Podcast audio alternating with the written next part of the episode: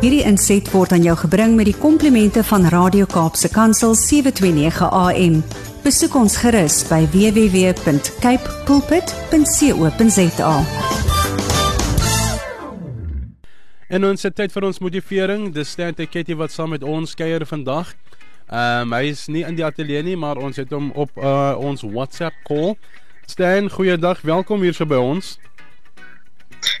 Goeiemôre Dimitri, goeiemôre aan ons luisteraars. Goeiemôre aan Kurt.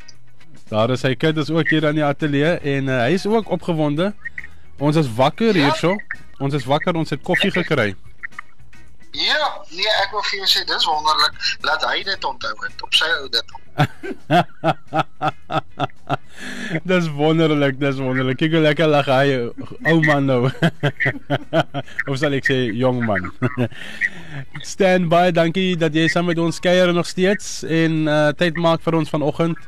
Um ons het soveel soveel motivering nodig as ons kyk net na wat in die wêreld gebeur en uh die bekommer van sekere leiers in hierdie wêreld wat mense 'n bietjie senuagtig maak, maar ons het 'n 'n koning bo die konings wat hierdie verkeerde besluite maak. So ons kan nog steeds uh, hoopvol wees en ek weet uh jy gaan vir ons so 'n bietjie motivering daarby gee.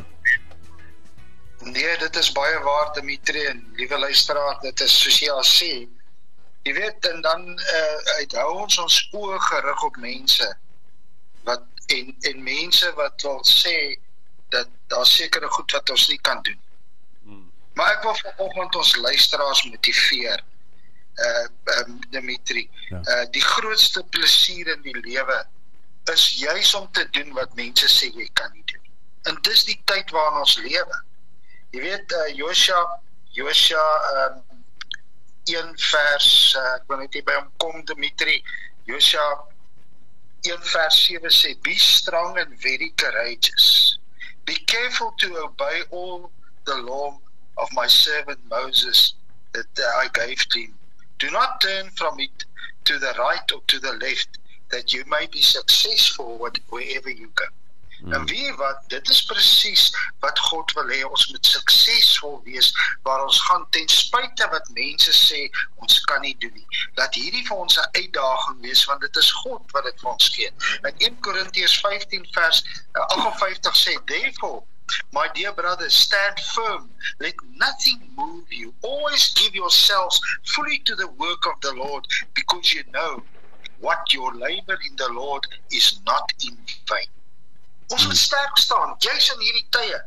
Want God het vir ons die krag gegee om vorentoe te gaan. En ek wil ek wil ek wil daarby kom. Hy sê, ek wil vir julle sê, moenie altyd sê ek wag vir die perfekte geleentheid. Ja. Liewe luisteraars, en ek hoor dit soveel. Ja, ek wag vir die perfekte geleentheid. Ek wil vir julle sê, vat elke geleentheid wat kom Ek glo dat elke geleentheid perfek is en dat jy dit nooit by jou verby moet laat gaan nie. Ek vra dit vir oggend by. Moet nooit opgee nie. Daar bestaan nie so iets soos 'n einde nie, net 'n nuwe begin. Mm. Weet jy maar ek wil weet, sê ek wil vanoggend vir die luisteraars vra, het iemand al vir jou vertel dat daar sekere dinge is wat jy nie kan doen dat jy nie opgewasse is vir die uitdaging nie of dat jy nie slim of mooi genoeg is, vinnig genoeg of talentvol genoeg is nie. Iets wat dalk soos 'n onmoontlikheid voor jou lê, iets wat so groot 'n uitdaging is waarvoor jy jouself geestelik moet voorberei. Waarvoor jy moet bid en krag vir volharding moet hê net om dit te kan face. Dat deur na die bopunt van Everest te kyk, die berg en die storms wat uierliks as gevolg van veranderde omweersomstandighede plaasvind, liewe luisteraar. Is die lewe nie soms ook so so onvoorspelbaar en veranderd nie? Al wat God vra is dat ons ons vertroue in hom moet stel. Hmm. Asseblief, dat ons nie ons vertroue in mense stel. Maar dit is ons oë moet ophef juis in hierdie tyd. Hy sal sorg vir die onmoontlike vir die krag vir elke dag presies genoeg soos wat ons nodig het. Ons raak net baie keer so vasgevang in ons situasies, krisisse en gejaagde lewens dat ons baie keer die onmoontlike in ons eie hande probeer neem. Hoeveel keer wil jy nie elke keer sekere goed uitsorteer wat jy weet jy kan nie bykom. Ek wil praat juis hoeveel keer kom mense bymekaar en hulle praat oor die oorlog en hoe hulle dit wil stop en wat hulle wil doen en ek wil vir julle sê jy in persoon kan nie kom en dit wil stop of sekere situasies stop of politieke situasies stop. Gee dit vandag oor in God se hande. Dis wie ons dit moet gee. Jou vertroue in God se vermoëns om dinge wat jy nodig het om in plek te laat val.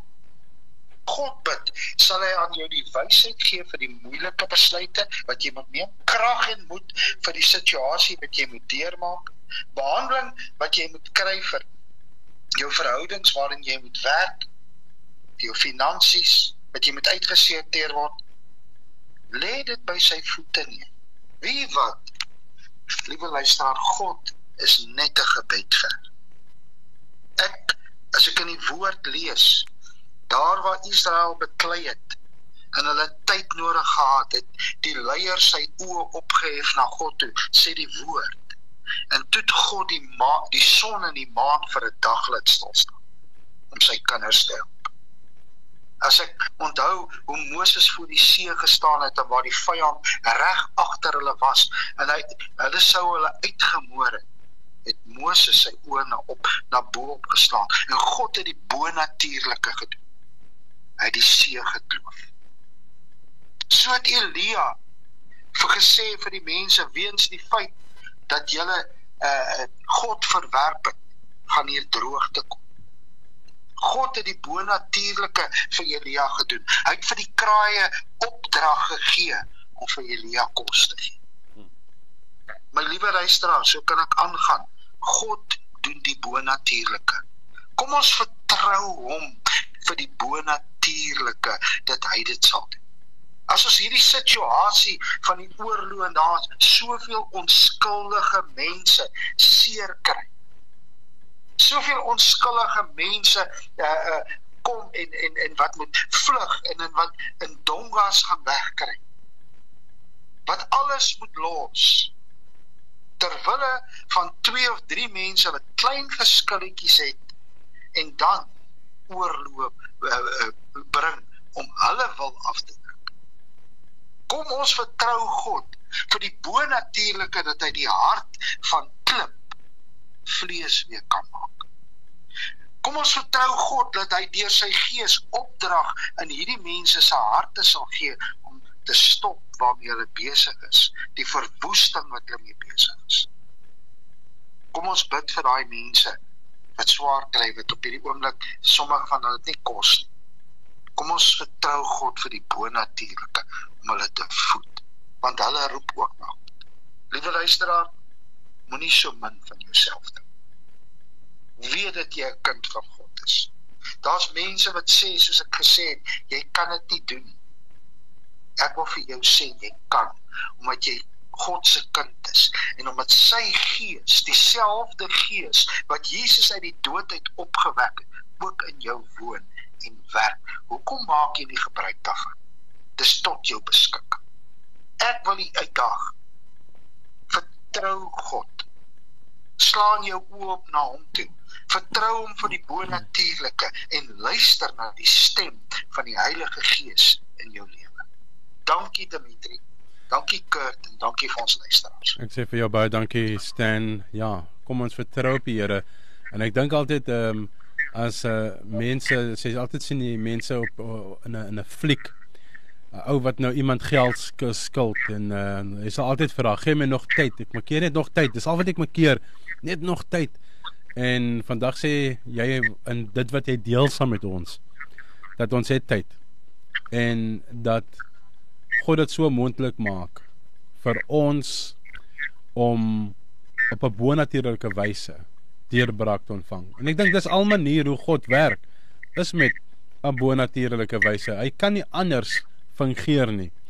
So as ons dink dat om vir God te vra vir 'n bonatuurlike deurbraak, as ons dink dat dit dalk ehm, 'n um, spesiale versoek moet wees, God kom deur op 'n bonatuurlike wyse. Hy weet nie hoe anders nie. Hy kan nie anders nie. Is in sy krag. Sy krag is bonatuurlik. So kom ons dink net dat 'n special request is nie. Dit is nie iets spesiaal nie. Dit is hoe God opereer en hoe hy bereid is om die son en maan stil te laat staan vir jou en my. Dat ek en jy die tyd sal hê sodat hy kan werk in ons lewens in. Kom ons gee hom die tyd om in ons lewens in te werk 'n bietjie. Absoluut. Ek stem met jou 100% saam. Kom ons vertrou God soos nog nooit van tevore. Kom ons kom ons weet en en wie wat ek ek lees 'n ding wat sê war is a place where young people who don't know each other and don't hate each other kill each other. Mm. By the decisions of old people who know each other and hate each other but don't kill each other. Mm. Ja. staan dit mense aan om met mekaar te beklei wat mekaar nie ken nie en wat mekaar nie haat. Mm. En dit moet ons bid dat God die bonatuurlik is. Jy sien ons land Suid Suid-Afrika. Ja. Dat ons sal bid dat God hierdie harte van mense sal verander. En dat daar liefde sal wees en dat ons mekaar se hande sal vat jy's in hierdie tyd. Ja. Stan baie dankie. Ons waardeer die tyd wat jy uh, afgestaan het. Ek weet jy is besig om te bedien daar waar jy is en ons uh, bly bidend vir jou om regtig waar te impakteer in die lewens van mense daarso soos jy onbeskaamd die woord van Christus en die evangelie dan verkondig. Bless vir jou tot volgende week. Ek sê ek eer ek eer die Here hmm. want hy het regtig waar die bonatuurlike gedoen in hierdie 3 dae wat ek hier is. Wow. wow. Ek wil sê hy het ek het voor my oë gesien hoe hy met die harte van klip praat en hoe hy hulle opdrag gee. Hmm. O ja, dis nie ons, dis nie 'n saak. God is nie die God van die hy is die God van die moontlike. Oh yes. Oh yes. Want met hom is alles moontlik. Stan baie dankie. Stan, geseënde week. Ons gesels volgende week weer. Totsiens. Totsiens Dimitri. Baie dankie. Alright. Dit is aan Stan Teketi met motivering en ons sê vir hom baie dankie vir tyd wat hy met ons gedeel het. Hierdie inset was aan jou gebring met die komplimente van Radio Kaapse Kansel 729 AM. Besoek ons gerus by www.cape pulpit.co.za.